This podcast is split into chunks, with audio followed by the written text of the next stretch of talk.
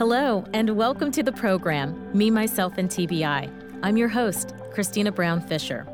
I am a journalist and writer, but I'm also a traumatic brain injury survivor.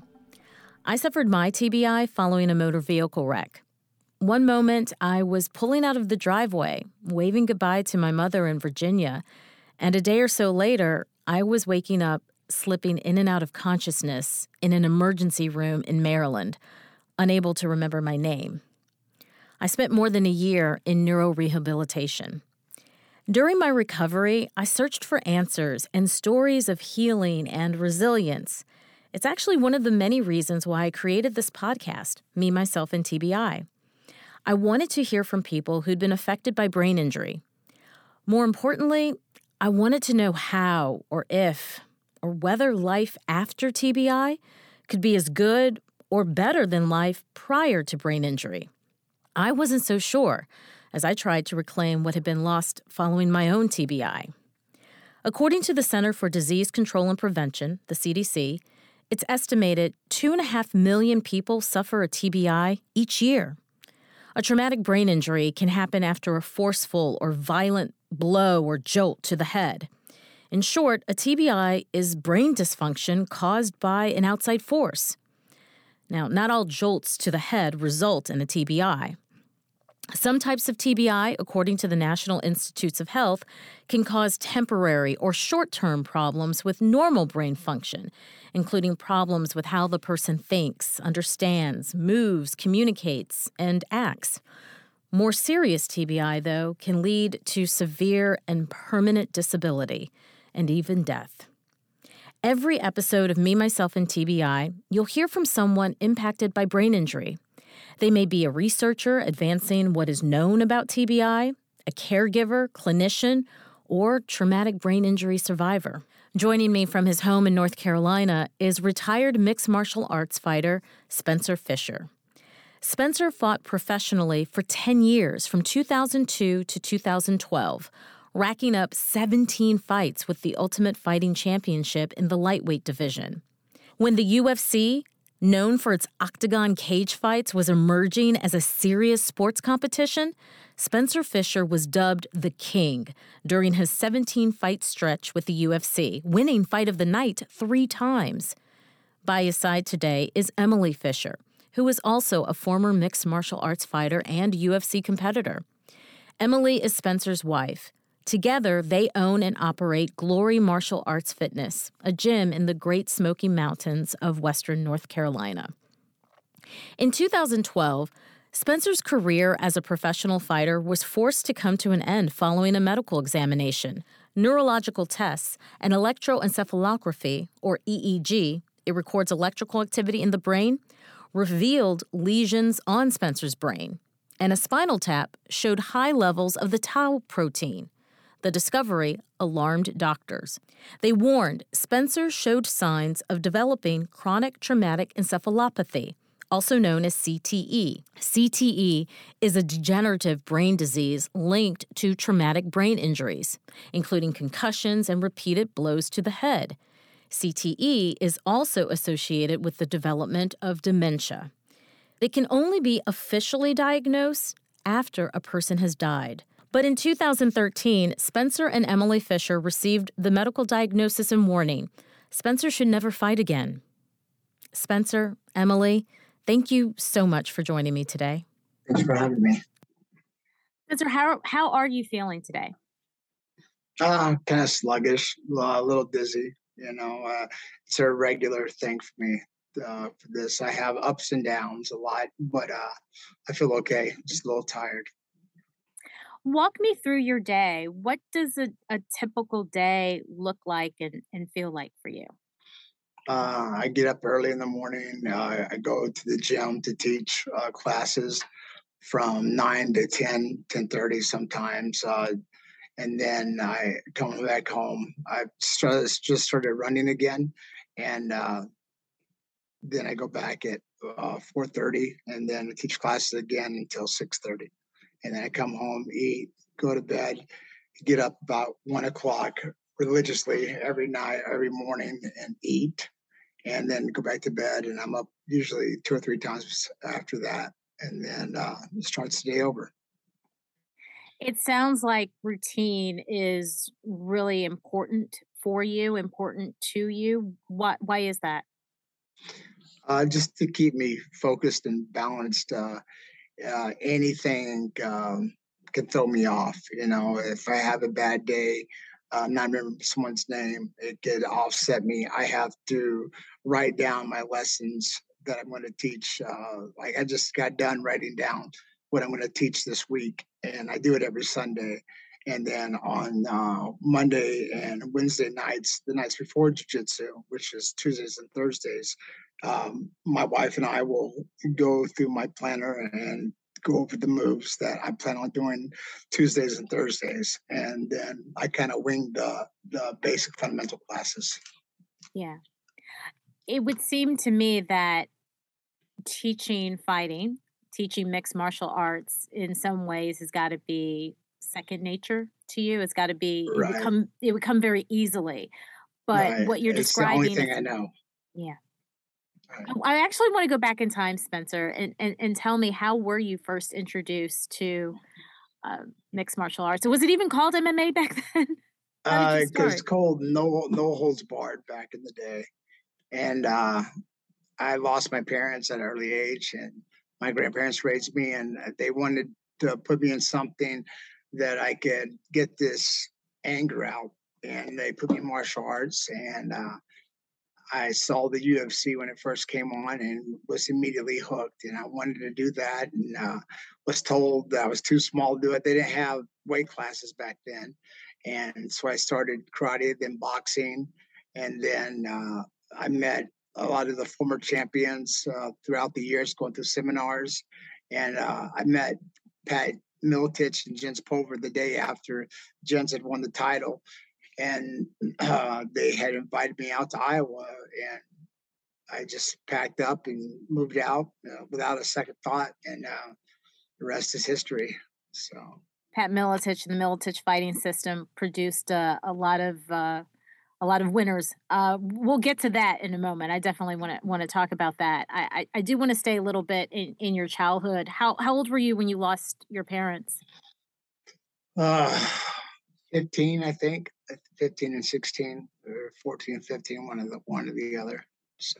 and you started you started martial arts uh, shortly after that what was it about martial arts that you loved and and, um, and did for you yeah i wasn't good at i wasn't good at any other sports and uh, you know i was an angry child and uh, like i had a lot of anger issues and i felt that I was good at fighting and uh, like this point contact, and uh, I just wanted to prove that I could do uh, fight fight at the highest level. And uh, when I saw the UFC and I saw the Gracies do it, the Gracies are considered the first family of Brazilian Jiu Jitsu. I knew right then, you know, someone that small could do it, I could do it. And uh, then, of course, they started having weight classes, and I went from every weight class, like I went from heavyweight all the way down to lightweight, and uh, was successful all of those weight classes, and and then uh, ended up making my professional UFC debut at 170, which was the lightest. Well, they they brought back the I think Sam Stout and I were the first fight back into the lightweight division when they brought it back. And of course, you and Sam Stout would have quite a few bouts. Yes, we had three of them. Yep. Um, do you recall when, where you were, uh, what it was about the UFC that made you think, believe that you could make a career out of this? Um, I did things the wrong way. Uh, How so? like I, I, well, like um, I, I, I messaged somebody, and I don't know if it was Joe Silva, Joe Gold, uh, back in the day and wanted to know how I could get into it. And they said that I had to have actual fights. You know, I had to have some kind of background in fighting. So I would literally take a video camera to different dojos, and my friend and I, who was training with me at the time, would basically dojo storm. We'd go in and ask if they wanted to spar. And uh, by the end of the class, they were telling us to get the hell out of there. You know, they didn't, they didn't, they didn't want no part of that. So it kind of kind of got a bad reputation because you know we didn't mean any harm by it, but it was the way it was. You know, it was like we wanted to fight, and and uh, they were throwing karate kicks, we were throwing Thai kicks, and they were like, "Get the hell out of here!" You know. So they're like, "How much technique is there in kicking someone in the legs?" You know, they just it was just karate, and we were doing kickboxing. We were kind of ahead of our time, and then. Uh, I, when I started boxing, uh, my coach happened to re- be the referee, and a couple times uh, they were trying to build the tough man at the, as they were called back in at, back then, and then uh, they said, "Hey, you know, Spencer will do an ultimate fight challenge. You know, no rules." And I started doing them uh, back here in North Carolina. After I won the the tough man contest, I started doing ultimate fight challenges in the ring. You know, with a large audience, and uh, I became a big fish in a little pond, and and then I just uh, started going around to different seminars and training, and uh, uh, eventually met Pat and Jens, and and moved out to Iowa. I, I do want to talk about um, that transition, but before we get yeah. there, uh, tell me about how you and Emily met. Um, met her at a party.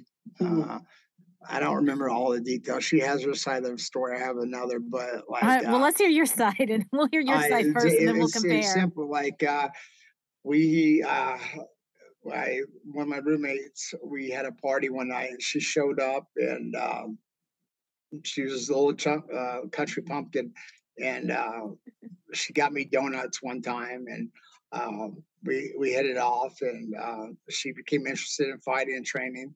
So we started training. She was still in college at that time, and uh, she just started supporting me, uh, helping me train, training with me, and uh, we would go to the Western Carolina University. They had mats out there, and we ended up building our own uh, team out at Western, you know. And uh, I don't, I don't really remember. Like I was just, it was just, uh, we hit it off great. You know, she was very supportive, and she seen her first fight and uh, was hooked. So. And you had a partner. Yep, had a partner. So. You you mentioned uh, Gracie Jiu Jitsu. Uh, tell me about your idols. I I I, I know Yeah, that. Rickson Gracie is my all time favorite, and uh, luckily, I, I you know I went to a seminar as a kid with one of my friends. Uh, saw him just absolutely go through.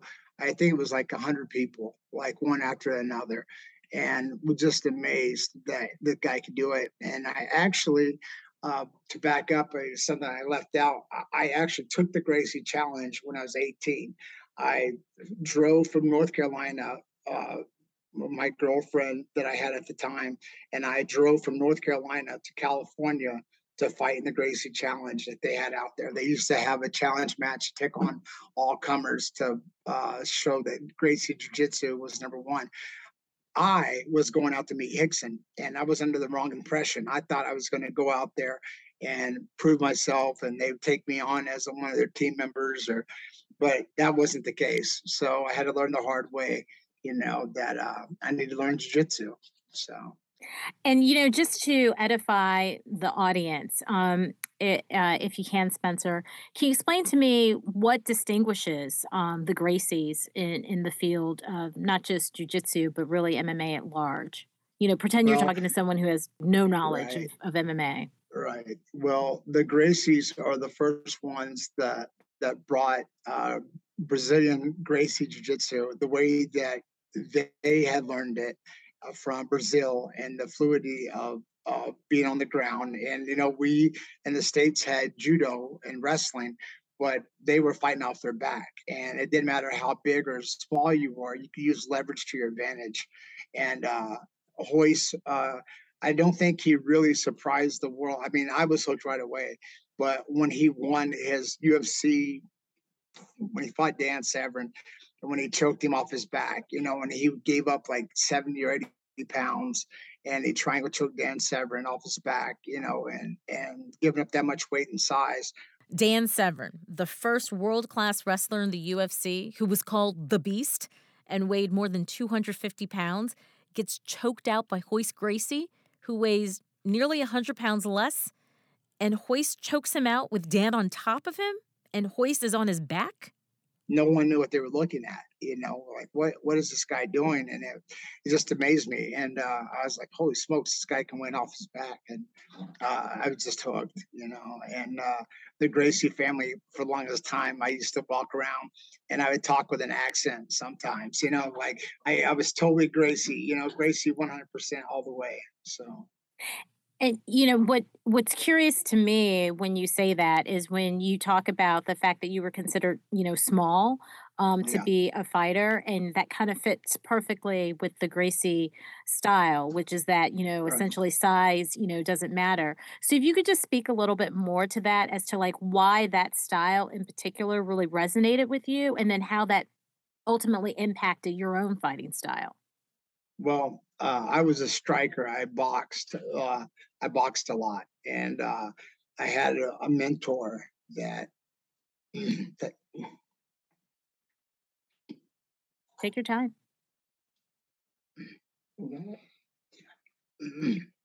I had a mentor that uh,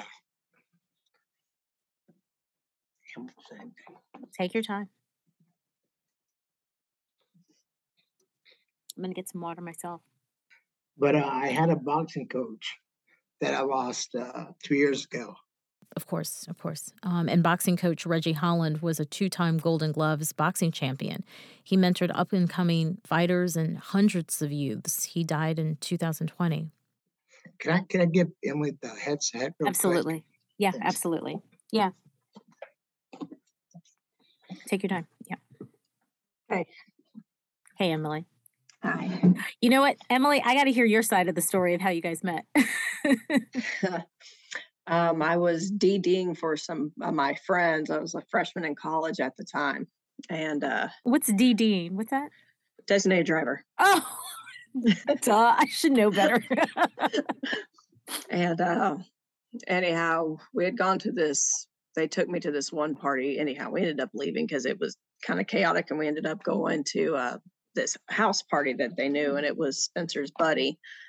And um, anyhow, we get there, and I see Spencer, and you know, he had a reputation in town because he was the known fighter and had won all the tough men. And I remember seeing him and looking at him, going, "This is the guy they're talking about." I thought he'd be bigger, and uh, anyhow, we're all hanging out in the kitchen, and he would come up and start hitting on me, and you know, was complimenting my eyes and things like that. So I started kind of, you know, laughing at him, and anyhow, ended up, you know, he ended up passing out somewhere, and we ended up leaving the party, and I ran into him. I don't know, three or four days later, maybe out in town driving around, and I started heck, you know, heckling him about, you know, how he was acting. He's like, he got embarrassed. He's like, please don't tell me what I said. I'm like, oh no, you need to know this. So I was teasing him, and anyhow, I ended up going. I was running to the gas station to get some stuff, and I asked everybody if anyone wanted anything. He pops up, he wants donuts, and I'm like, okay. So I go in there and I find like a pack of little Debbie donuts or something and brought it to him. And he's like, these aren't the right ones, but these are still good. I was like, he liked the chocolate hostess, I found out. So it powdered was love. donuts. It was love. It was love ever since. Right. Yeah. so I, I want him with donuts. He's still a That's sucker for donuts. He's very particular about his donut. Yes. And then, how did you get into MMA? Was it?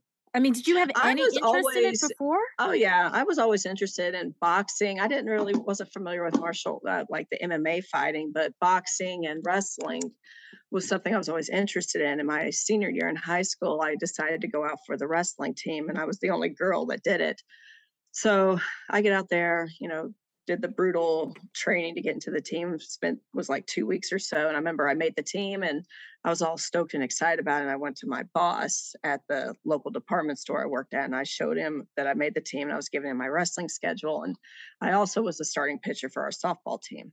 And he told me, he goes, Well, I'm glad. Congratulations on making the team. However, I cannot work around your wrestling calendar and your softball. And he's like, And you don't have a future in wrestling. You have a future in softball. And of course, I graduated high school and never played softball since and got involved in MMA. So, you know, so I had to quit the team because my dad was the kind of guy, it's like, you know, I had to help pay for my car insurance, pay for my gas, you know, making me be financially responsible at a young age. So,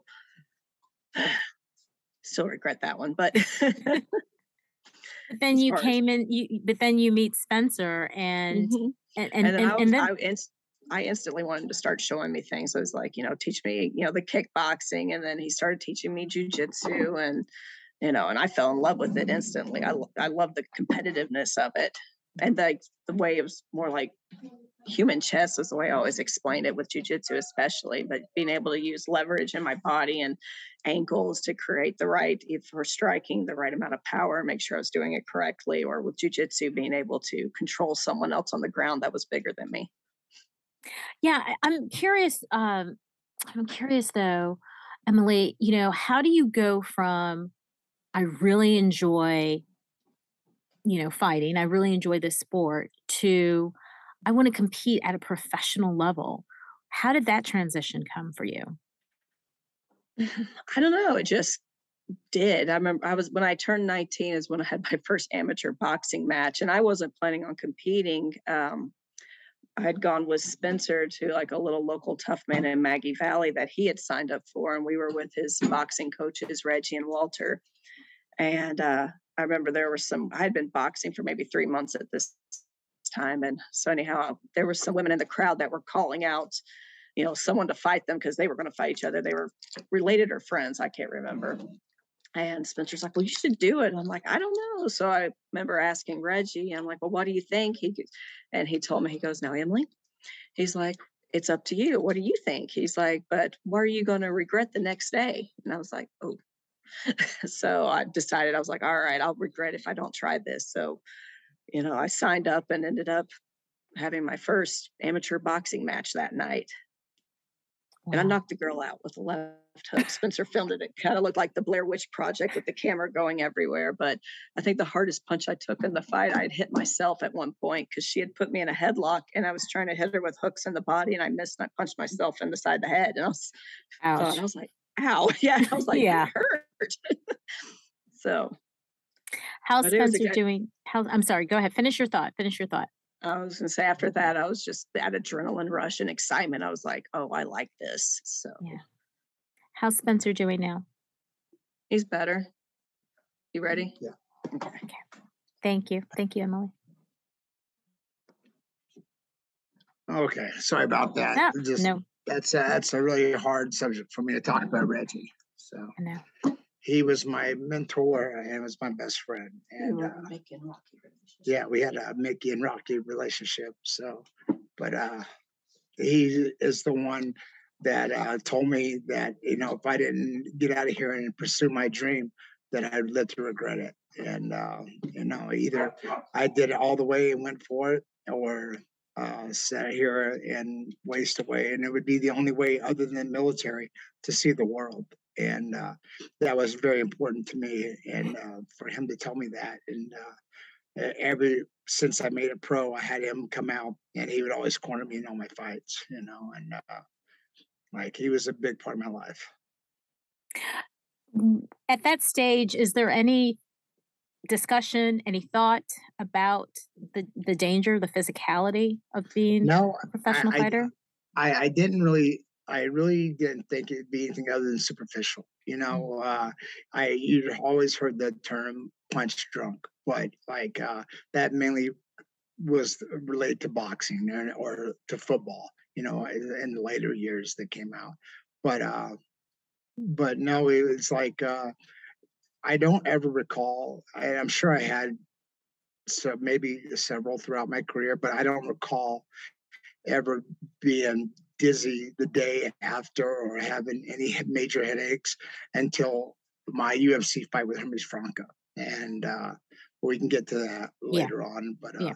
but uh, yeah, so I just picked up and um, followed Reggie's advice and uh, moved out to Iowa and uh, made a go at it. And I fought at the Tuesday night fights that they had out there and uh, was successful in all those. And like I said, I went out there at 225 and I they kept telling me you're too big for this weight class, drop weight class. And I happened to move in with uh, Tim Sylvia, Oh, Jens, wow. Jens Pulver was just moving out as I moved in, uh, Kelly Wiseman, Jason Black, that were all known names. You know, well, Tim hadn't been he wasn't in the big show yet, but we got there around so, the same certainly time. some of the most successful MMA yeah, fighters. absolutely. Yeah. Yeah, well, yeah, with my teammates are my roommates, and uh, so like uh, we worked. I worked at a nightclub uh, with the guys bouncing, and uh, it just uh, worked out that my schedule, and I'd get up in the morning, and uh, Jeremy Horn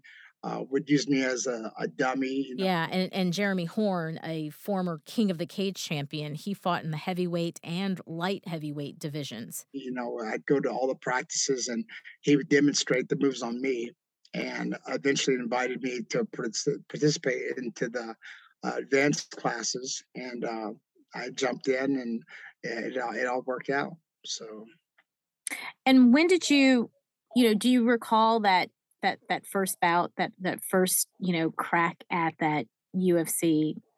yeah, oh, yeah, yeah, yeah. I Tell me remember that. that. Yeah, it was it was my dream. I, I had called my family, uh, some my family that uh, were back here at home, they thought they could watch on TV because I told them it was going to be uh, on a fight night. So they got a house full of people to watch, but I didn't know there was preliminaries back then, and the preliminaries didn't get shown on TV. And I called back home and told my one and my great aunt said we watched the entire show and you weren't on it, and I'm like, yeah, I was, and and of course I had family that were out there that witnessed it. But um, it was my dream come true, you know, everything that I ever and I won, you know. So that was uh, icing on the cake, you know. And uh, they told me I didn't know anything about the guys fighting until like the week of. You know, they just told me my manager told me I was fighting a miniature Wanderlei Silva, and uh, I knew who that was. And uh, but uh, I believed in my my striking skills. My my teammates were world champions, and uh, I was hanging with them. So I I knew that anybody they put in front of me was not going to be as hard as my my teammates. And at this point, are you at um Miletich. You, you, Yeah. you are, yeah. Yeah, Uh, yeah, so let, let, yeah. let's talk about that. The Miletich Yeah. fighting system. Um, The Mhm. camp is considered one of the most successful in MMA history and has produced several world champions. Patrick Miletich, a, a former. At, at the time, yeah. At the, I'm sorry, I didn't mean to cut you off. No, no, no. I, I just want to, um, just for to edify the audience, Patrick Miletich, retired MMA fighter. He was a former sports commentator. Um, Right. the Miletich fighting system, as I said, you know, will produce or has produced a number of uh, world champions. Every This was your this was your group. Yeah, we were the number one team in the world uh, when I when I went there. We had every belt in the UFC except for the 205 belt, and then uh, Jeremy Horn uh, owned that in the uh, other organization. So, um, King of the Cage. So at the 205. But let's talk about that. What did it mean to be training in this environment under that system? I was more nervous for a Monday and Wednesday night than I was for any of my fights. You know, we had Rich Franklin in there, uh, Jens Pulver, Jason Black, Pat Miletich, Matt Hughes. Rich Franklin is a three-time MMA world champion. Pulver, also known as Little Evil, was an UFC lightweight champion, an undefeated kickboxer and boxer in Pride, the Japanese MMA promotion company. Then you have Jason Black, affectionately known as the Black Legion, another veteran of Pride, UFC, and King of the Cage, and of course, Matt Hughes, who is a former two time UFC welterweight champion. He's been inducted into the UFC Hall of Fame and is considered one of the greatest MMA fighters. And these were the fighters you came up with? All of you training under Miletich? I mean, you name it, the top of the top was in that gym. And to go out there and spar with those guys and uh, and make it through a night, you know, like uh, I had my nose pushed across my face, you know. Um, I'd call Emily, you know, the first week I was there, like, I don't belong here. And she'd say, give it one more week. And then the second week go by, and I'd say, I still, you know, these guys are kicking my ass. Why And, did you uh, believe that you didn't belong there? Because at this Uh, point, you'd had a few bite, you'd had a few Oh fights yeah, yeah. I had I, I had uh, several fights by this time, but like uh, the intensity of the training, you know, uh, you know, five five minute rounds, you know, and it wasn't just hitting pads or lightly sparring. It was a fight. You know, we were taking each other down, and if you got put on the ground, you get put on your back, you were getting beat up. I mean, it was no holding back. You know, if you had a fight coming up, you needed to, to show your uh, your worth there. And we had, you know, at Pat's place, we had hundreds of people that would, you know, want to be part of the team. And they had to get through us, you know, they had to get through a Monday or Wednesday night to show that they were capable of, of sticking around. And after like the eighth week I was there, I remember Jens Pulver telling me, So you're gonna stick it out, huh? And I'm like, Yeah, I'm I'm here for good. So then the beatings stopped as bad as they were. And uh, eventually I started giving the beatings myself, you know, and uh, I became one of Pat's uh, doormen, you know, so to speak. You know, when you came in the door, you had to go through me and Jens. You know, if you were a smaller guy, if you were the bigger guy, you had to get through Rory or some of the other guys, you know. But uh, we were kind of the gateholders for that, gatekeepers for that gym. Are there any, you know, looking back now, Spencer, are there any concerns or regrets about that particular style of, of, of training? Yeah, uh, yeah, yes and no. Like uh, we had a lot of people now do it as train smarter, not harder. But in our era, we didn't know about that other way. We didn't know there was any other way other than to fight. The only way you get good at fighting is fight. Mm-hmm. And uh, so, like a Monday and Wednesday night, you know, you you were in for a fight. So what if anything could be different? Because when you say train smarter not harder how how are you training smarter? What changes well, about the training?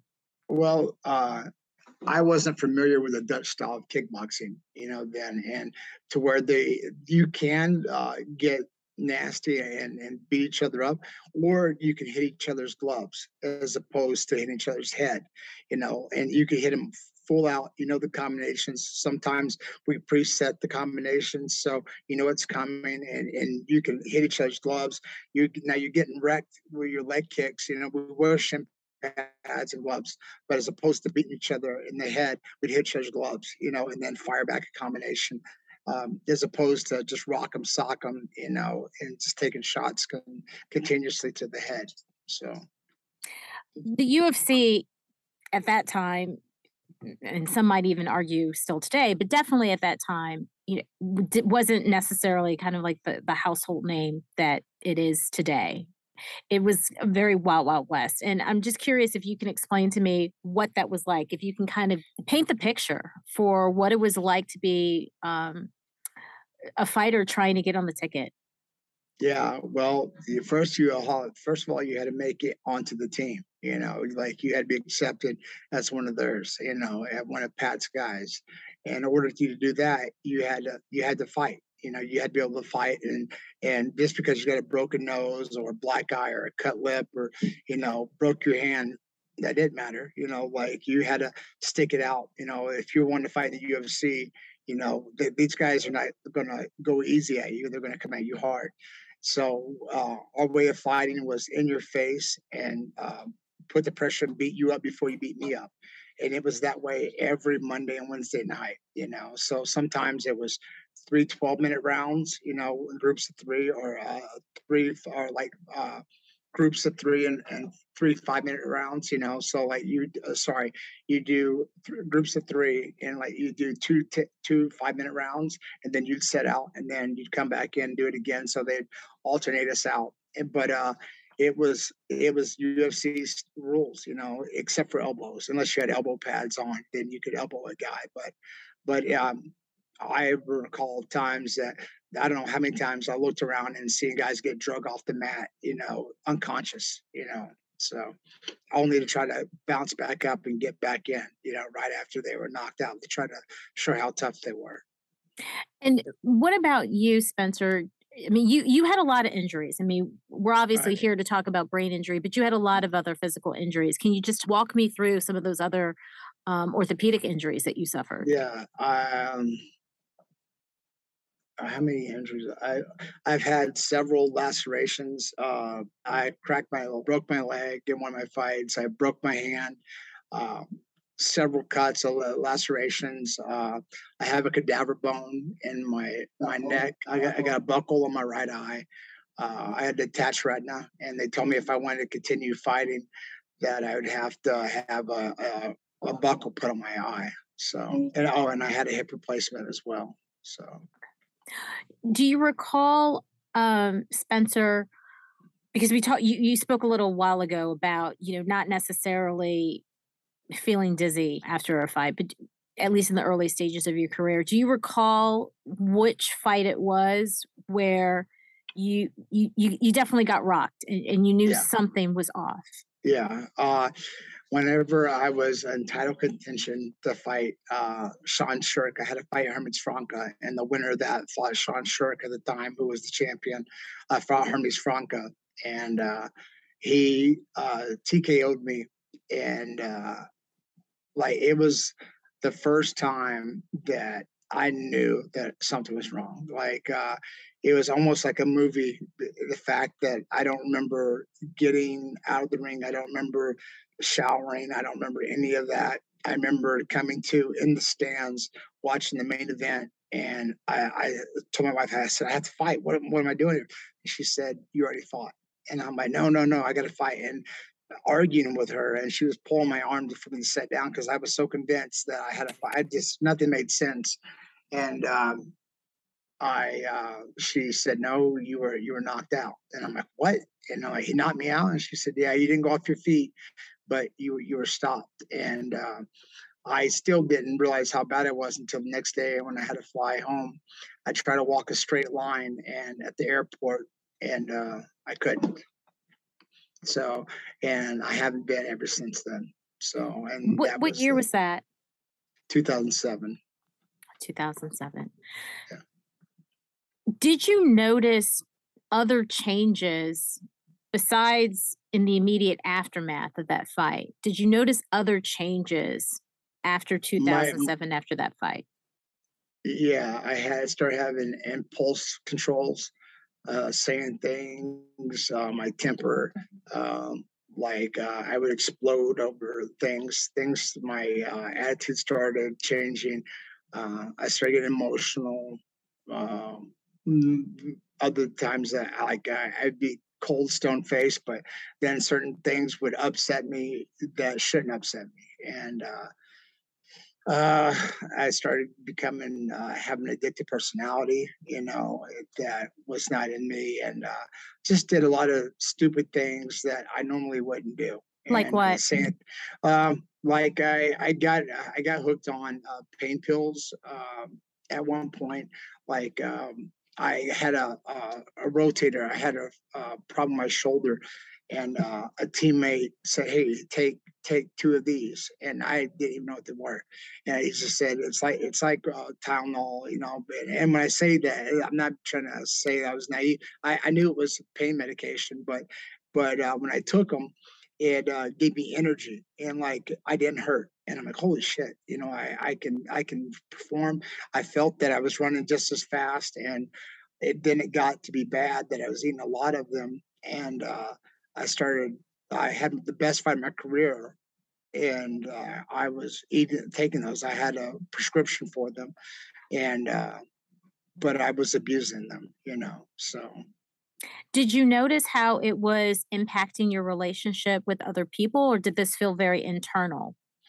Uh, no, I, I realized that I was doing stupid things, or and I would say things that that were hurtful, and uh, not realize I was, you know, if I did say something, I I'd blow it off, you know, like oh, they're in the wrong. And uh, then after a while, uh, Reggie, my boxing coach, made a trip to Iowa and because uh, I went I went and answered his phone calls, and he came up and and uh, set me down and talked to me. It was like, hey, we need to look at what this is doing to your pocketbook. And I'm like, what? And uh, when I realized the problem I had, I that was it. I stopped, you know, and uh, that was just into that. But it took him driving from North Carolina to Iowa to to get me uh, get me straight again. So what did what did he mean by how it was affecting your pocketbook? Uh, I was spending them. I was I was getting a prescription for them, and then when my prescriptions were out, I was buying them from friends. You know, like I, I was actually buying them, and then uh, but like I, I never never did. I only ate them. I never did anything else. You know, like but I, I would eat a lot you know, and uh, I felt like it gave me energy, you know, where, where a lot of people might fall out, pass out, slobber, or drool. Like not me, it, it hyped me up, and uh, it had the opposite effect on me as it does a lot of people. But I the biggest thing was I wasn't hurting. You know, like uh, I had a torn shoulder and I could work right through it, and I felt faster than I ever uh, had been in the past. And uh, I put on, like I said, the performance of my life. You know, while, while I was taking Vicodin. This is 2007, and right. th- this is when you first noticed how a fight is affecting you uh, cognitively. Right. What happens next? Because you're still fighting yeah, I'm still fighting. Uh, and then uh, I started fighting for the wrong reasons. You know, uh, you know, I was down to fight anybody, but then it became about uh, fighting to provide for my family. You know, like uh, everything changed once uh, Emily and I had our kids. You know that um, you know, like if I don't fight, you know, I was the main breadwinner, you know, in our relationship. So I had to fight. So everything became uh, different, you know, like uh, if I had a cracked hand, if I had a uh, cut in my eye, I had to fight through it because that's the way I fed my family, you know. So I, I just had to fight through it, and um, that's what that's what it was. So. And explain to me, uh, Spencer, and our audience, because I don't think a lot of people understand, you know, the pay scale, right. right, in the UFC. I think it's in the NBA, NFL, NHL, and MLB. Uh, they receive about fifty percent or more of the of the revenues. Um, right. But MMA fighters, in contrast, no. get paid. Yeah. Right. So, ex- so please explain explain to me what it meant to be a UFC fighter, and like how do you get paid? Yeah. So uh, back then when I was fighting, uh, you get you get so it's the same as it is today. You get um, your show money, and then you get that same equal amount if you win. So it doubles if you win. And then we made a lot of our money off of sponsorships, you know. And this is when the UFC still had sponsorships, and I made more money off my sponsorships than I was making my actual fight. So um, that was that was a huge deal, you know, like uh, to fight and to win. And um, once I started realizing I was having some difficulties, you know, it was I was also was getting older and I had to you know what else was i going to do because like this is the only thing i've ever done really you know i've had small jobs but nothing significant but like i have any real skills to to do something else you know and then uh, now with my uh, head injury like uh, i can't tell you what i did yesterday you know so it's uh, uh my long-term memory is good like uh, i have no i can remember my very first phone number i what's crazy is uh, I can remember the unsolved mysteries phone number, and I don't know why that stuck with me all this time, but I can still remember that. But uh, I have to ask her or somebody else sometimes, like, where's my phone number? But um,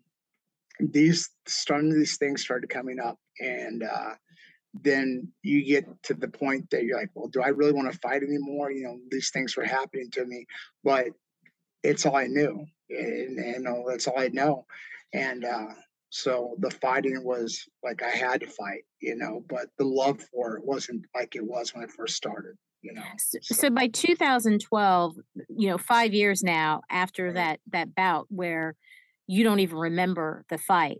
Uh, 2012, right. um, you're at a routine medical examination, correct? Um, a, a, routine pre-fight medical examination.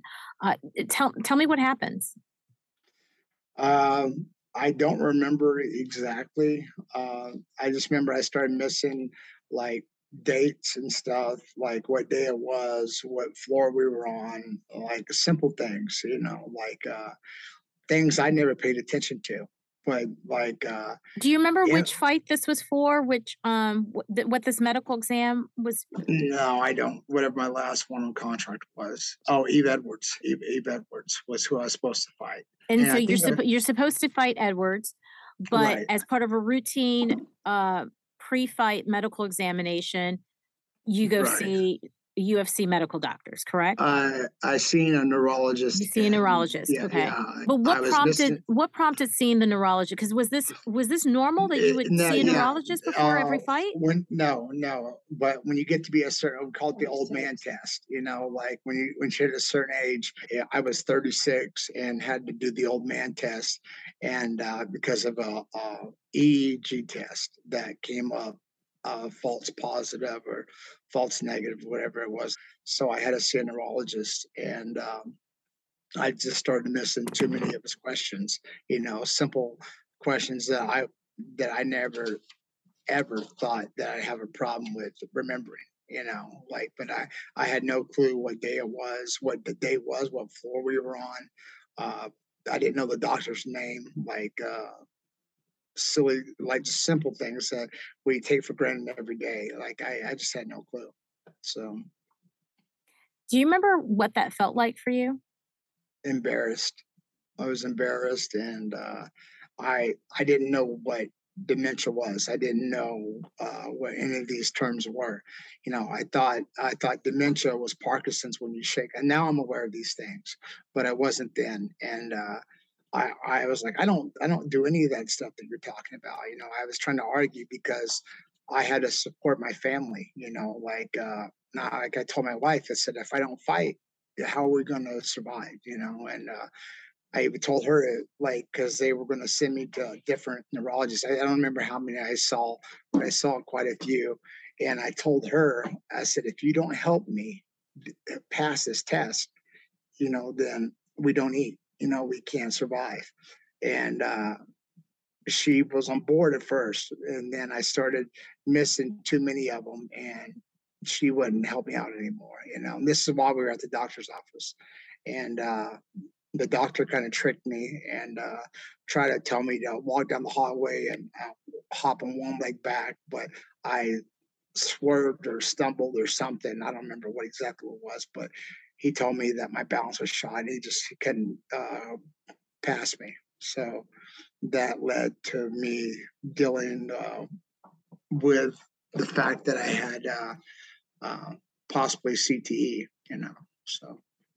So I just want to, I just, I, I guess I just want to get a little understanding here. Um, you're seen by a neurologist and um, you don't pass the neurology exam, this old man test that Right. you have to take um, prior to a fight once you turn 36. And when you receive the news, your instinct is to find a neurologist that will pass you. Right, right. Oh. And I don't want to throw anybody under the bus, but like uh I was asked by somebody like, "Do you want to fucking fight or not?" And I said, "Of course, you know, of course I do." And uh, like, "All right, well, we're going to send you to this neurologist, and they're going to pass you." And and I had every expectation of passing, you know, and uh, but that was whenever Emily uh, she was helping me, and then I was just missing too too many that she wouldn't help me anymore. And then like uh, she had been documenting stuff that I was doing at home, you know, like uh, putting stuff up in the wrong places or not paying attention to where I was putting things, and uh, that all came out, you know. So she couldn't she couldn't deal with the the damages the, the damage that was done already and wasn't going to hide it you know looking out for my well-being so How do you when you when you share this story with me, I'm I'm curious to know how do you feel about your 36-year-old self being told that, you know, your brain is damaged and you still want to fight, you still want to get in that cage. I, yeah get uh well it was coming off uh like i was coming off a loss to sam stout which was very close fight and uh i was going to retire after that and then i got uh uh, the bonus for fight of the night for that fight again and uh they offered me a fight with eves and like i said it's going to be a great stand-up war and that's what i was looking for and uh I, I started training really hard. I brought in training partners from out of town I brought old training partners back in, and I was hungry again. You know, because no one wants to go out on a loss. You know, and I. Uh, I was training. I was training just as hard as I ever trained for a fight. I got my weight down. You know, like way lower than it normally was. You know, for the past, other than the past couple fights, you know, I was hungry again, motivated, and it was devastating to have someone tell me that I, I, it was it that it wasn't just that I couldn't fight anymore that I that I wasn't the the same person that I used to be before fighting. So I think that that's probably one of the most powerful takeaways, Spencer, um, is, and it's the reason why I do this the show. To be honest with you, is that when our identity is so closely tied to what it is that we do, whatever it is, and then that's stripped from you, how do you define who you are? How do you you know take the next step. So you're saying that you know when they tell you that you're not fit to fight for you you're also hearing that you're not fit to be you you're not fit to be spencer because spencer right. is a fighter and if you're not a fighter then who or what are yeah, you? who are you? Exactly. And a lot of people say that they're like oh you know you're, you're still more than that you know you're you're this person you're this person you're a father but that didn't mean anything to me. You know, my identification was, you know, the ultimate fighter, you know, the, the guy Dana said one time in an interview that uh, it, it, hurts me to watch, but said, whenever I think of the word fighter, I think of Spencer Fisher. And that will stay with me for the rest of my life because to have the president of the UFC say that about you, you know, there's nothing bigger than that in my opinion, you know, like, uh because uh, I really think highly of Dana, you know, like um, he really put me in spots, you know, I, I did it myself, but he, you know, he's the one that ultimately had the final say, like, yeah, this fight makes sense. Let's do this fight.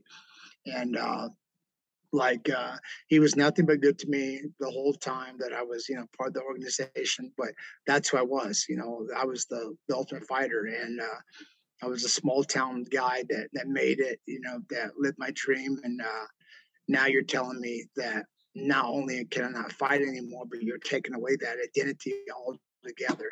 And uh, like uh, I still, I still wasn't accepting the fact that I had uh, long-term damage. And then I took my daughter for a checkup one time, and uh, I got her to the front counter because Emily usually does this stuff, but I took her to the front desk and uh, they said baby's name and date of birth. And I looked right at her and I started crying because I couldn't I couldn't tell you her name or her, her date of birth or anything. And I start calling my wife. I'm like, hey, and then it came back to me. I'm like, right, November seventh, and uh, Kira Nova, and and it came back to me. But like, I'm like, holy shit, I, I really have some issues, and um, it just it just started building from there. And like uh, I stumble, you know, when I walk. Uh, like uh, now, over the years, I can really tell the difference in the person that I am now to the person I was. Like uh, not only is my physical uh, ability changing, my over my over, overall way of life is is completely uh, different. You know, like uh, things like I watch cartoons with my kids and I'll cry over that. You know, and then like I'm supposed to take mood stabilizers and and memory medicine and all these things, but I, it makes me feel like I have no empathy when I do take them, and then when I don't take them, I'm over erratic. You know, so like uh, I feel medicated all the time. I feel like I have to be medicated in order to function, and uh, I hate it. I absolutely hate it, and I've had the absolute lows of lows before, and uh, like uh, I can't I can't remember my students' names, you know, and uh, it's bad. Like you know, you don't think much of it until you're in the spot or trying to have to do a presentation or talk or show something, and I completely go blank, you know, and I have to go over to my sheet and look at my sheet. And uh, thank God all my students are aware now. But uh, here recently, I've been having uh, these uh, episodes that I've been getting very sick, uh, or cold sweats. I'll break out cold sweats, almost pass out, but I projectile puke, you know, and uh, the doctors, uh, they thought it could be liver related, and now they're ruling all that out, and it's telling they're trying to start leaning more towards my brain injury, that it's all related to the brain injury. Which, uh, yeah, that's what I'm 46 now, but uh, I can only imagine five more years from now, you know, and the quality of life that I'm going to have. And um, for my my daughter is five years old, you know, like uh, I want to be around mentally and you know physically to be around for her when she graduates high school and uh, these things are scary you know because of my way of life is is like um, shit so you mentioned you mentioned Dana White, um, president yeah. of the UFC, and and you say that you feel as though he's done right by you. Do you feel well, like he's doing right by fighters in general? No, no, I I can't blame that on him. Like um, they were paying they were paying me money uh, to do appearances uh, whenever I first found this out. Uh, so this is after. So this is after 2012, 2013 yeah, is, yeah, yeah, whenever okay. when now when I was diagnosed. Uh, okay. I, I, they kept me on the uh, on the UFC to uh, to do appearances and stuff, and uh, we wrote to them because I only did a couple of them, and uh, I was worried about that because I I always want to earn my worth, you know, like I want to work for what I'm getting, and we sent several emails out you know, saying, "Hey, you know, put me to work. Let me make me do something." You know, uh, I, I, am you know, I, I'm, I know fighting. You know, that's the one thing. I don't care how injured I am. I can look at you anywhere across the room and tell you your left heel needs to be off the floor. I mean, I, when it comes to that, I know that's that's who I am. That's what I know, and I feel like I could I could be useful in some sense of that if if at all possible. But uh, they uh, when they sold the company that was that was the end of the the covering the anything you know the medicals or payments or anything and i haven't heard a word from dana since so do you, when you look back on on on that period of time because you're saying roughly 2012 2013 um, that's when you're going through these series of medical evaluations and definitive determination that fighting is no longer an option for you. And then from 2013 to roughly 2017, you remain on the UFC payroll, um, right. and and you're basically an ambassador, right, for the UFC. Right, um, the idea is that you're to promote um, the sport. Uh, right. Looking back on that, do you see that support, that financial support, as doing right by you? Do you see that financial support as a wink and a nod to, you know, please don't discuss what the sport has done to you? Yeah, uh, you know that uh, yeah I, I i think now looking back on it unfortunately it was kind of you know just keep your mouth shut you know and let's not make this a big deal. And then uh, we had talked to the the lawyer uh, one night on our, our actual our anniversary we were out in vegas for the fights and uh, we discussed it with lawyer because i had uh, one of my teammates that was under the same uh, contract kind of stipulations I was. I'm not going to name any names, but uh, he told me that to expect my walking papers that they're selling the company, and uh, we specifically brought that up in the the meeting that we had, and they were like, "No, that's just hearsay." And I believe I don't remember how short-lived time after that they they sold the company, and we're like, "What what now?" And uh, they said, "We're going to honor your contract."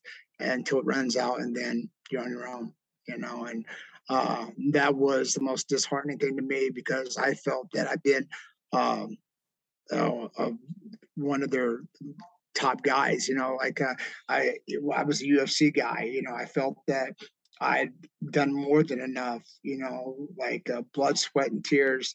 You know, and then I mean that in every sense. you like, built, you helped to build yeah. UFC to what it is today. Right, right. I I put on some great fights, and I always a strive to put the best fights on. You know, win, lose or draw, I try to give my all. You know, and uh, and and I knew, like with the type of fighter I was, I always wanted to go out with my shield. I didn't want to lose by decision. I wanted, you know, if you're going to beat me, beat me. You know, I that was the type of fighter I was, and uh, I think that a lot of fans enjoyed my fights because of that reason. You know, because I left it all out there. And I honestly now know that I left a piece of myself there, you know, a lot of a lot of myself there. And uh, now it, it doesn't just affect me, but it affects my entire family. What sort of therapy support, what sort of things have you been doing to try to kind of just, you know, stem the in- inevitability, I guess, uh, of this? Well, I I, uh, I have uh, a bunch. Of, I have uh, a couple of students that I always, for I always call them my hippie friends, but uh, my students they're always putting mushrooms like uh, the mind the the what is it called psychedelics. Lion, lion, no, no, lion's mane. No, but uh, I have uh, one of my old uh, friends. Well, I've never actually met him, but he was sending me uh, psilocybin uh, gummies that I felt that were actually helping me quite a bit.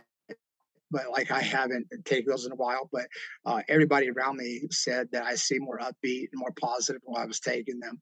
So I need to take those more. Um, but uh, I just try to live every day, but like I try to take as all the vitamins I can now. And um, so it's I nutrition play, and, and exercise. Yeah, yeah, Well, yeah. Well, the exercise is something I'm getting around back to because I've been very slack on that for the past two years and put on a lot of weight, especially after my hip replacement.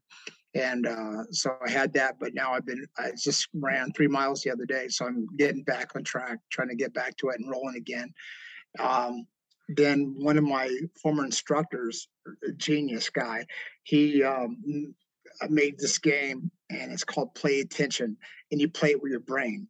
So uh, like I will, I, I try. If he watches or listens to this, he'll like he needs to be doing more. But uh, uh, it it reads my brain waves, and so I put this wristband on.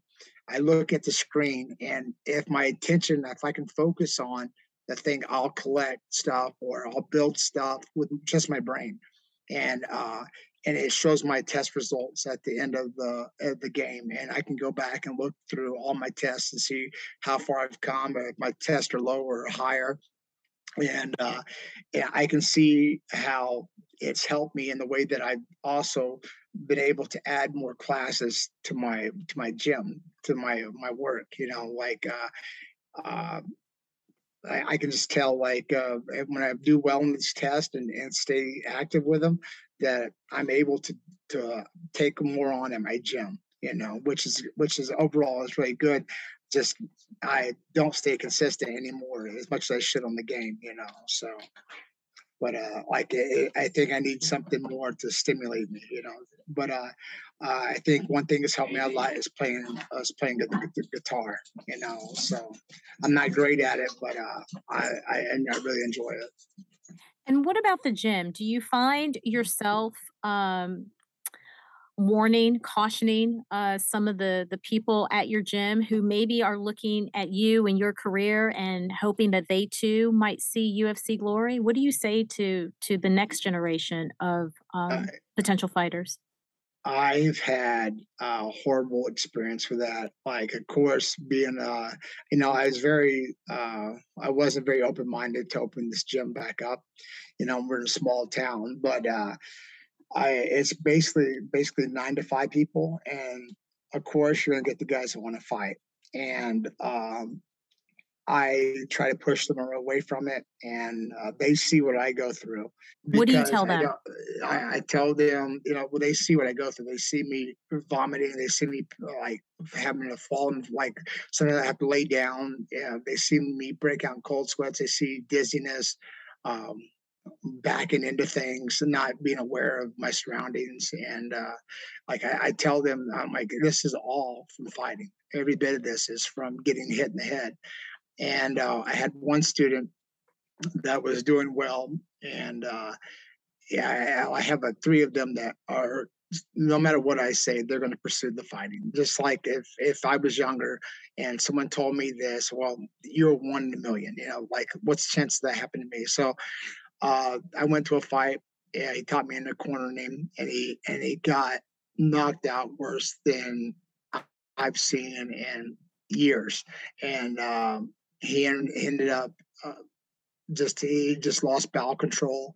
Uh, they he couldn't remember was he had three brain bleeds, uh, vomited everywhere, could not keep it together, was telling wild stories, uh, and now they have this boxing event coming back up, and he told me he's going to do it again. And I'm like, I can't, I can't support you in that. And he's like, well, then I'll quit. And I'm like, well, then you got to do what you have to do, but I can't, I can't support you with that. And he keeps telling me, one more coach, just one more, you know, I'll do it for you. And I'm like, no, don't do it for me because that's selfish and I, I don't want you doing it. And then I have another student who does have promise in this, um, in this career, but I told him that I could not take him there. I, I couldn't consciously take him to that next level and I sent him to another gym because I just don't want to be. Uh, I don't want to be responsible for him. Wow, that's that's that's really that's really a powerful thing to to say and do. To say no uh, to to a fighter, to an aspiring fighter. Uh, do you wish in some way that you had had someone in your corner telling you no to to, uh, stop? I did, I did, I did, uh, but uh, I didn't listen. Also, you know, my my boxing coach Reggie told me it's time. You know, it's time to walk away. You know, and uh, my last fight, he said uh, before we walked out, he said, "This is your last fight. Go out and fight like it's your last fight." And uh, like uh, I lost, but uh, I felt that it was my better performance I had in you know two years prior to that, and he he told me it was time to to move on to, to the next chapter of my life, and um, I had planned on doing it, and then I got the call from the UFC saying, "Hey, we got this fight for you. You know like uh, it's going to be a stand-up fight. You know, you know this would be a great fight for you." And I was 100% down for doing it, and I was motivated again because I, you know, he scared me you know like uh, uh, those type of fights really got me motivated and really pushed me to train and start eating better and, and, and running and doing everything i was supposed to do like i was when i first started. So uh, yeah. I i saw a video with you and uh rickson gracie. Yeah yeah uh, tell me about how did that how did that come i mean that had to be I, amazing I, for you. Yeah, it, like I I don't know all the answers to that. Like my wife kept telling me, "You need to get in shape. You need to get in shape," and I, and I was like, "What is she talking about?" And like I, I had a hip replacement, and then I needed to get COVID tests. I'm like, "I'm I'm fine. What are you talking about?" And, and she wouldn't tell me what what this was about. And then. Uh, like I, I was going to go out to California with one of my students, and because uh, he's a big jiu-jitsu player and it's really good, and uh, she's like, uh, well, while you're out there, I'll just let you know you're going to train with Rickson. And I was like, what? You know, I'm like, I, I couldn't believe it. And that was my dream come true. You know, like he, in my opinion, is what a martial artist should be in every sense of the way. Like the way he lives his life. I mean, I don't know the guy on a personal level, but from everything I've ever watched him, I've never heard anybody speak negative of him, and he's never been beat and, and like like 450 or something like um and i tell people all the time if someone would dispute that record then they would come forward and no one's ever came forward. So like uh, he is like the greatest of all time in my opinion and it was a dream come true. I just i got a message from him the other day so. You went from being a teen who idolized this man mm-hmm. to 20 30 years later, you're rolling on the yeah. mats with him? It was amazing. Yeah. And it, he showed me just how little I know, you know. but uh, it, the, the great thing about him is not only does he teach you, yeah, about fighting, but he also gives you inspirational quotes about life. And and it doesn't matter my disability or whatever you want to call this, you know, that there's ways to work around it. And uh, still live live live a meaningful life you know and uh Like the man is just amazing. Like uh, I'm a like a little squirrel girl when it comes to Rickson. So my daughter always jokes with me. She, you're just mad because he's not your dad, you know. So, but uh, well, Spencer, true. thank I- you. Thank you so much for your time and, and just sharing you. your story. apologize for earlier. Like there's certain things like as I've gotten older, you know, I, I'm a really emotional person now. And uh like good or bad, I don't know which one it is, but uh like I, I'm just uh if I had to tell anybody that's gonna continue to fight or that that's their dream to make sure that they have uh, a supportive family and uh, a background and to know when it's time to quit and walk away.